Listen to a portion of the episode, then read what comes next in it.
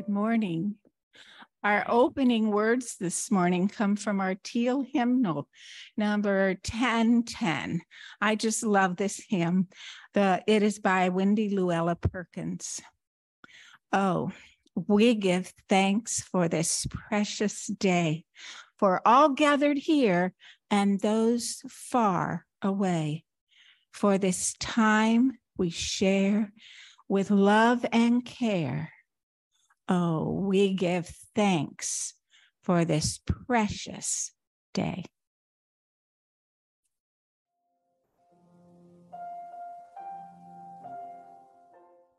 Does anybody want to open the Wonder Box this morning? Uh, yeah, you want to go ahead? Um, what happens this time of year? It's August. What else happens? Cool. Oh, you think? Uh, do you? I might need this, right? Okay. So we have our backpack. What sort of things go in our backpack? Books, pencils, notebooks, water. Yeah, I brought my water bottle. See? And what? Nothing. Lunchbox? Video. Oh, video games. No, don't don't listen to Nic. He's a bad influence. Yeah, some things to help you not be stressed. That's a great segue for me, my friend. Yeah. So one of the things that all of our adults should have gotten um, is these little charms. And I like to kind of give you these little charms as reminders that you can put on your school bag or maybe your work bag or maybe your keychains to remind you that all of these people around here love and care about you, even when you're not here on Sunday morning, and even when you're not in this building. Is that kind of cool? So, I would like you to stand up with, if you will, for a minute, kids, and turn and look around at all these beautiful people. They are people you know, and they're people you don't know. And I want you to know that they love you and they will be with you on the bus and in the hallway and in the lunchroom and on the playground and in your classrooms, they will be with you in your heart, loving you and cheering you on. Adults, if you receive that charm, go ahead and take it out now and kind of hold it in your hand over your heart and think all of those good thoughts that you have and wish them into this gift. And then if you'll pass them towards the center aisle um, each person will kind of pass on their love and care, and our kids can come through and collect them. And then they can each choose one, and then we'll have the extras left in a basket um, for anybody else who would like one. Okay, ready? Okay, is everybody got a, how about we take a good deep breath, okay? Okay. Spirit of love and life, be with our children as they journey out from us. Fill their hearts with courage and strength and tenderness. Help them to tell their truth about who they are and all that they see. Help us to listen in a way that lets them speak. Be with all of us whose hearts break for the backpacks not taken up tomorrow. Help us all to reach out using our minds and bodies and words, trusting our wise and growing hearts to truly make our classrooms and our workspaces, our homes and our churches, and our world safe and nurturing places for all. Spirit of life and love, fill us all with courage and help to know that wherever we go, we go in love. May it be so, and amen.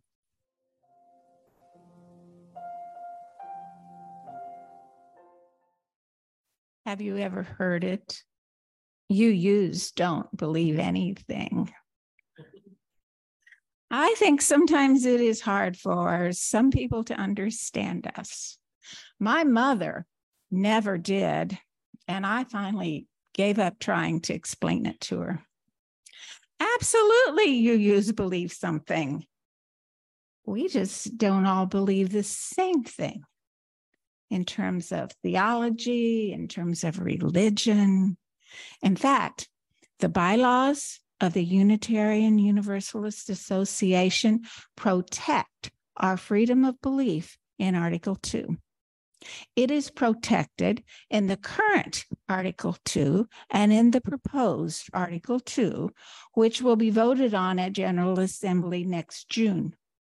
The current version says, Nothing herein shall be deemed to infringe upon the individual freedom of belief, which is inherent in the Universalist and Unitarian heritages. heritages. And the proposed version is equally clear. So, in this room, your beliefs are your own.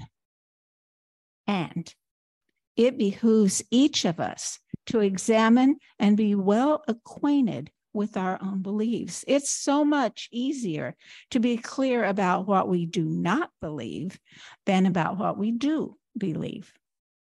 Our third principle says that we affirm and promote acceptance of one another and encouragement to spiritual growth. And the fourth principle adds that we promote a free and responsible search for truth and meaning. I've always felt that as a UU, I have a responsibility to figure out what I believe and that this is the place to help me do it. When stories are shared, like last month, we learn about the beliefs of others. Nic has led a discussion series on developing our own theology. When we had a class on world religions, we had an opportunity to talk with practitioners of many different faiths. These are just some of the ways that we are constantly reminded to consider what we believe. We need to be aware that we can be unaware of some of the beliefs that we hold. Our experiences and our culture influence our beliefs. I recently took one of the 17 tests of implicit bias that Harvard University provides online. If you have not tried this, I encourage you to go to Harvard Implicit Bias and give it a try. Results of my previous tests suggests I have reduced my bias against Black people. Thank goodness. I predicted that I would have a mild preference of Christianity over Islam, but the test thought that my automatic preference is strong. This is an interesting activity that provides food for thought and points to a need for more learning. Belief is important in all areas of our lives because belief drives our action and our lack of action. It determines what we show up for, how we vote, whether we vote. Do we finally enroll in a course of study? Do we believe that we can be successful? Do we contact our legislator? Do we believe that that will matter? I told Mark the other day that I am not ready to shed my violin. I just believe that someday, despite all evidence to the contrary, I am going to be able to play it. Belief, faith does not require evidence. So that makes it hard to influence another person's beliefs.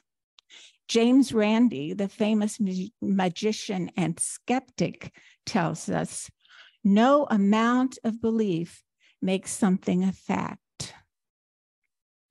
But if we believe that we can achieve a particular end, like supporting each other as UUs in our lifelong journey for truth and meaning, then we have a greater chance of success than if we don't believe it. And as we begin this year of programming, work, and fellowship together, I believe we can learn, act for justice, and deepen our connections.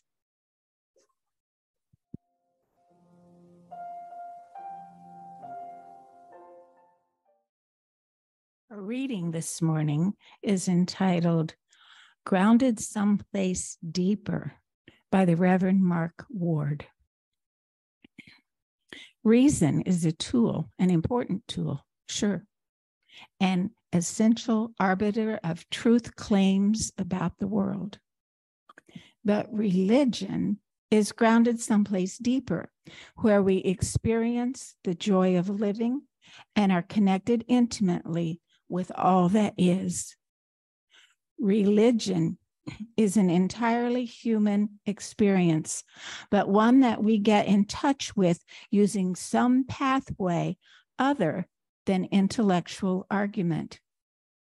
In religion, we seek to address not only what is, but also what we hope for, what we dedicate ourselves to. We rely on it to navigate the shoals of love and grief, compassion and estrangement, gratitude and disappointment, and mystery and wonder. As David Bumbaugh suggests, religion deserves reverence. It requires a vocabulary and a theology. This theology demands no intervention of unearthly forces, but invites us to open ourselves to different ways of living and learning. It considers the human a niche in the vast intertwined plenitude of being. And just what is our niche? We are fragile, fallible sorts for whom just being is a blessing and love is a pole star.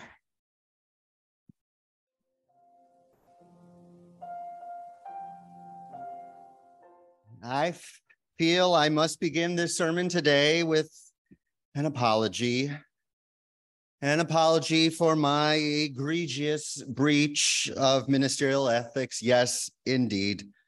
Last week, as we kicked off our UU 101 theme for the month, I promised to deliver a sermon dedicated to the history of Unitarian Universalism. But what did I do instead? Well, you see, I delivered a sermon that I felt was necessary to give as a sort of preamble to our exploration of Unitarian Universalism this month.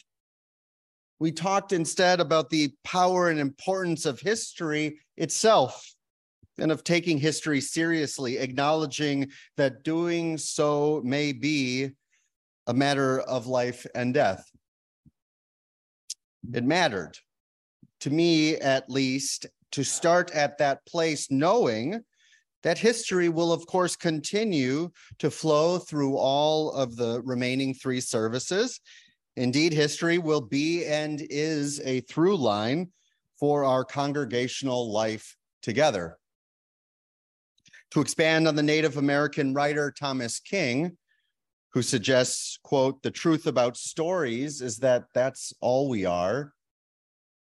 We might also consider that, quote, the truth about story, uh, the truth about history is that that's all we are. We are our history, our histories, and as the late UU minister, the Reverend Gordon McKeeman puts it, we can either be shaped by histories or shapers of it. Neither be shaped by histories or shapers of it. And I expect, to be honest, we are both.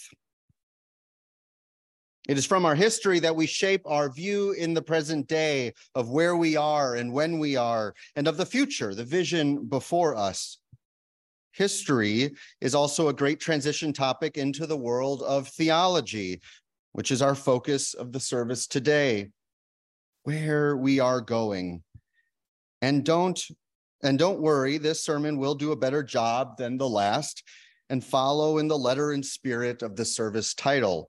What are we? Articulating a Unitarian Universalist theology for today. So let's jump in. Like Mission Impossible, your theology, should you choose to articulate it, begins with you This may seem obvious. Your theology begins with you. Well, duh. But in fact, it is historically opposite to much of Western religion. Rather, theology begins with God, not you, God. After all, the word theology comes from the Greek theologia, which brings together two Greek words theos, which means God, and logia, uh, or the more common logos, which means word or discourse or reasoning. For millennia in the Western world, theology began with a consideration, a reasoning, and a discourse around God or some conception of the divine. And I think that is what most people think of when they hear the word theology study of God, the study of beliefs about God. And this is a well and fine starting place for theological reflection. God makes sense. But for Unitarian Universalists and others of various orientations, theology has taken on a more humanistic worldview. That is, that the starting place for theology is the human being, or more specifically, you. Questions of God, the origins of the universe, or other phenomenon are not unimportant. They are perhaps just not the starting place. And this makes sense due to Unitarian Universalism being a part of our of the liberal religious tradition. Liberal here is not used in the modern context of one being politically liberal. Rather, it is an emphasis on individual freedom of religious expression and exploration. You have the freedom to determine your own religious worldview.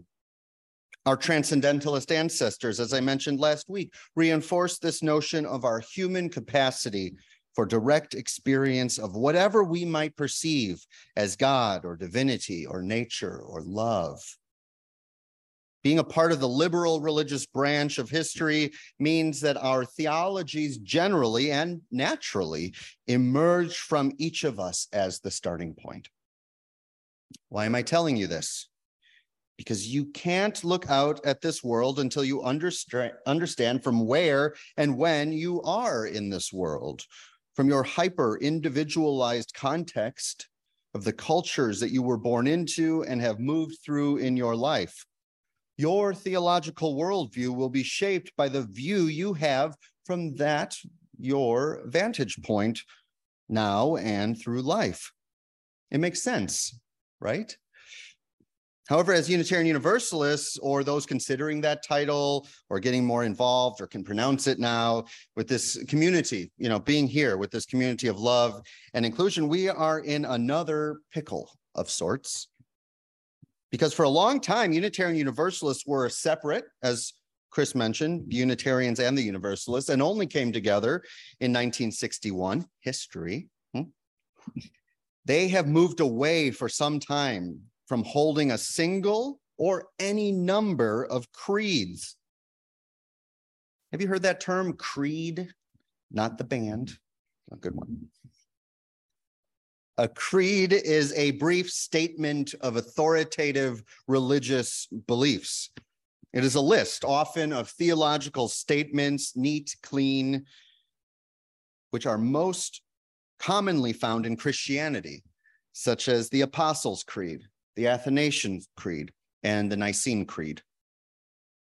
These are things that people of a religious community have agreed upon and will commit themselves to as a part of becoming a member of that group. And so, for those within a creedal religion, the path is pretty clear. You gather around a common set of theolo- theological beliefs, which becomes the foundation, if not the totality, of one's theology or worldview. But we Unitarian Universalists, well, we sure like to make things messy because we have long done away with creed as a prerequisite part of or entry test for participating in our religious community or Unitarian Universalist religious communities. The theologies we then develop here at UUCCI and beyond these walls are as diverse and numerous as the stars in the sky, the snowflakes that fall in, well, in Wisconsin early December. Here, who knows? Precious beautiful, unique. Yes. And likely too, I'd expect there would be elements that would overlap each other. So as Unitarian Universalists, we do not affirm or promote any creed, but rather empower the individual to build their own theology, to construct it from that viewpoint, that starting place that is each of us. Many of us, and uh, at one point or another, have been asked, maybe not do you do you use believe anything, but what do UUs believe? As a follow-up. This is a question of theology but it's a really difficult question because the answer that is expected is rarely the one that is given. It's sort of like last Sunday, where the sermon title asked one thing and the sermon gave an answer or of something slightly different. But I suppose that is the human journey. As UUs, one appropriate response is to say that we are a non creedal tradition. If you're expecting a creed in response, I don't have it. We are a non creedal tradition, meaning we don't have a common set of beliefs that we agree upon theologically. Instead, you could go on to say, we gather instead in community around the values and promises we hope to embody and offer one another. This is another way of introducing another concept of covenant, which is an entirely different orientation and starting place for community a concept which we will explore more deeply later this month. So keep coming. Our shared values help us to embody the best of who we say we are and how we hope to live in this world. And not surprisingly, there are any number of theological paths that can lead us to these values or desires to enter into a community like this one. Your life and your living, your loving and journeying has led you here. Your beliefs and actions, constantly refining and reinforcing the other, have led you somehow to a place of community where you can continue, where you can continue and are encouraged to learn and grow together with others from different backgrounds. One way to begin building your own theology would be to consider what is at the heart what is at the foundation, the foundational grounding belief that perhaps many or all of your other beliefs are built upon? It might be the power of love, the existence of a higher power or lack thereof. It might be about the inherent goodness of humanity or of the interdependence of all existence. The center of your worldview may be multiple there might be multiple center points, very postmodern, but this is also appropriate in our non creedal religion, and I'd argue our non creedal world, our world ever more pluralistic in which we live today. One thing I know trips up many people in approaching questions of theology is that due to all of our elementary knowledge of Greek, as I mentioned earlier, we come to believe that theology must be about God, theos. And since many of you maybe left behind your childhood uh, or adult uh, understanding of God, you might believe, well, what's more? This, what more is there to say? Theology, nope. Or got none, done. Asked and answered. Let's move on. But I'd say three different things to you about this oversimplification and I'd say avoidance of articulating your theological uh, worldview. The first two are about God, and the third one is about you. One, there is a story in the Hasidic tradition of Judaism regarding the nature and existence of God. Rabbi Levi Yitzhak lived in a town named Beritchev. Beritchev which is in now what is in, in what is now Ukraine, just a couple hours outside of Kiev. He was a rabbi and extremely well-respected teacher of the Jewish tradition in the area. And this was, I don't think I put it, in the 17th or 18th century, first half of the 18th century. As the story goes, an atheist came to Rabbi Levi one day and confessed his struggles confessed his struggles to believe in a cruel and uncaring God, and therefore he was an atheist. After listening to the young man, Rabbi Levi said calmly and reassuringly, You know, the God you don't believe in, I don't believe in either. Rabbi Levi suggested that the depictions we have been given of God are, are neither necessarily true nor personally valuable, nor are they the only conceptions or characteristics of the divine available to us. And I'd likely argue, uh, and I'd likely agree with the statement if you came to me in the same way. You know, uh, the God you don't believe in, I don't believe in him either.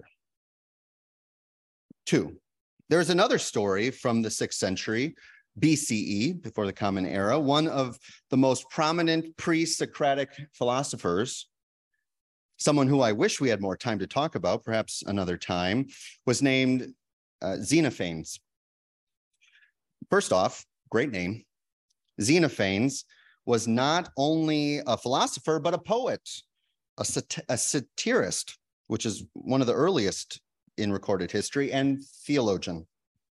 In one of his writings, he argues, quote, if cows and horses had hands and could draw, cows would draw gods that look like cows, and horses would draw gods that look like horses. Let me say that again. He wrote, if cows and horses had hands and could draw, cows would draw gods that look like cows, cows would draw gods that look like cows and horses would draw gods that look like horses. This often this offers a sort of counter argument to the notion that humans are made in the image of god suggesting instead that perhaps god is made in the image of humans. This is a fundamental difference to the former. Third okay so both rabbi levi and xenophanes empowers us as humans to neither accept one single conception of God nor remain passive in our capacity to determine our own conceptions of ultimate meaning or truth or divinity. As I said earlier, the third thing I wanted to say about is our struggle with theology, uh, uh, about our struggle with theology is about you and me too. There are two types of theological statements or beliefs, and Chris ref referenced them those that are positive and those that are negative.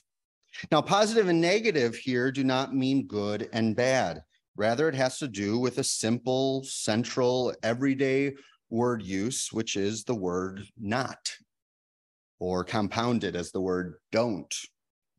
So let's talk about ice cream. Of course, for me, I do not like mint ice cream, which always seems to go on the grocery list.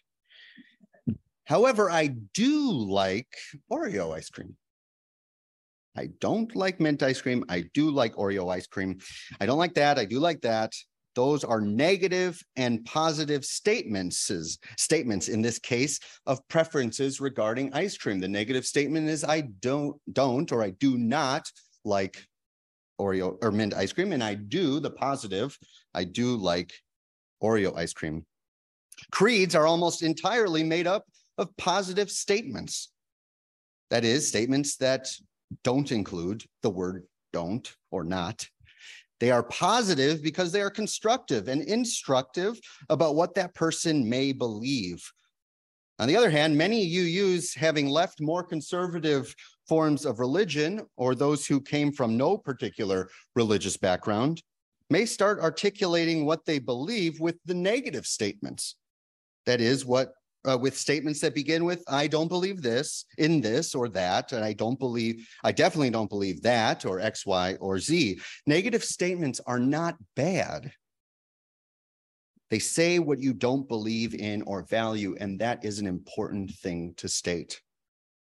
But these statements also leave unanswered the questions of what you do believe in so, for example, many of you do not believe in a theistic notion of God or a human characteristic likeness of God. So, you might use the term atheist as a catch all. The A in atheist is that negative uh, counter belief to one who would use the title theist, theist, atheist. Well, when someone tells me this, that they are an atheist, my response is usually the same. Well, that's great. I affirm your journey and pursuit of truth and meaning. Now, now that you have told me that, that you don't believe in God or a higher power, tell me what you do believe in. They both matter, they're both necessary. Our negative theological statements do not prevent us from making positive statements as well. Sometimes the positive follows the negative, and sometimes uh, it's the other way around, around. It's different for all of us, but it is important we acknowledge it takes both to understand and articulate our individual worldviews, our vantage points of how we see this world and how we are trying to move through it, grounded in our beliefs, values, and commitments. Is what I'm saying making sense? So, taken together, these three ideas help us to continue our journey of ethical living, which includes thinking, feeling, saying, and doing things in the world.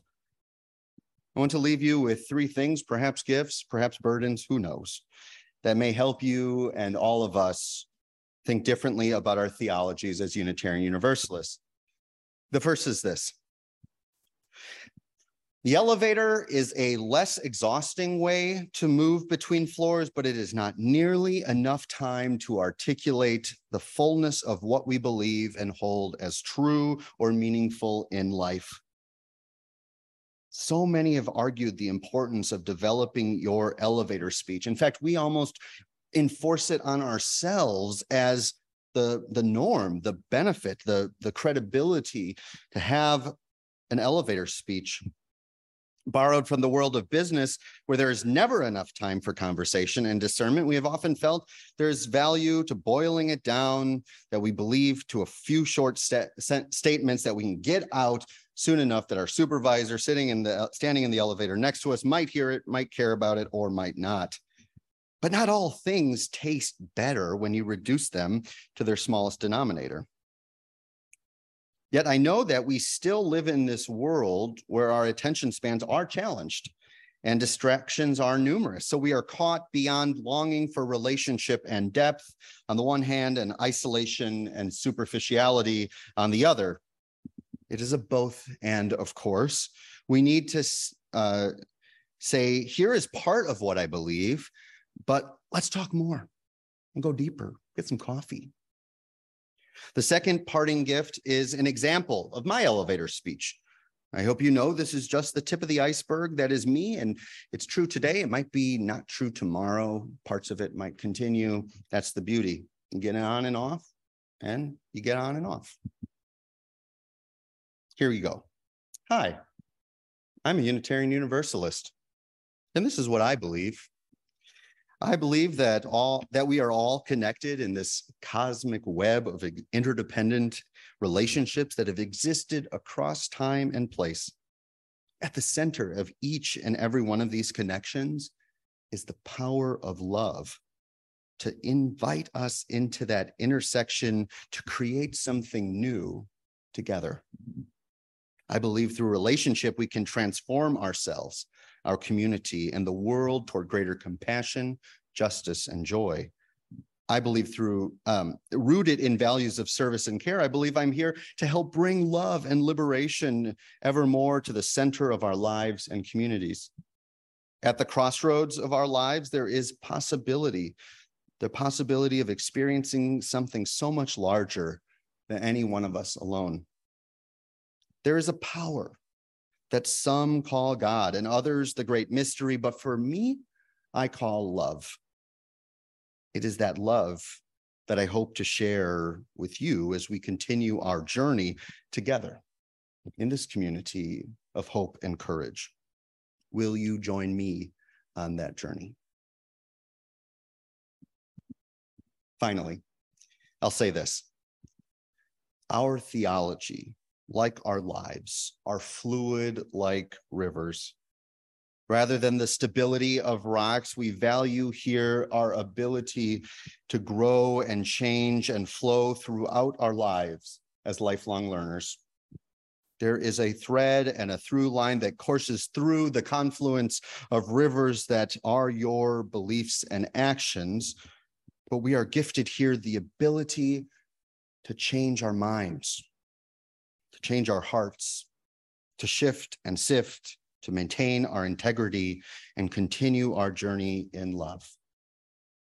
As we sang in our opening hymn, we would be one as now we join in singing our hymn of love to pledge ourselves anew to that high cause of greater understanding of who we are and what in us is true. We would be one in living for each other to show to all a new community. Friends, a Unitarian Universalist or any theology for today is ours to create and build, is yours to create and build. It begins with you, but in it need not stay there within you. It can and should be shared aloud here in community and beyond these walls, for in it and in our sharing, that we are able to offer blessings to one another. The first and constant blessing is the blessing that is you offered to others. A blessing you are, a blessing you are indeed to me and to this community, and a blessing too to this wider world. May it be so, and amen.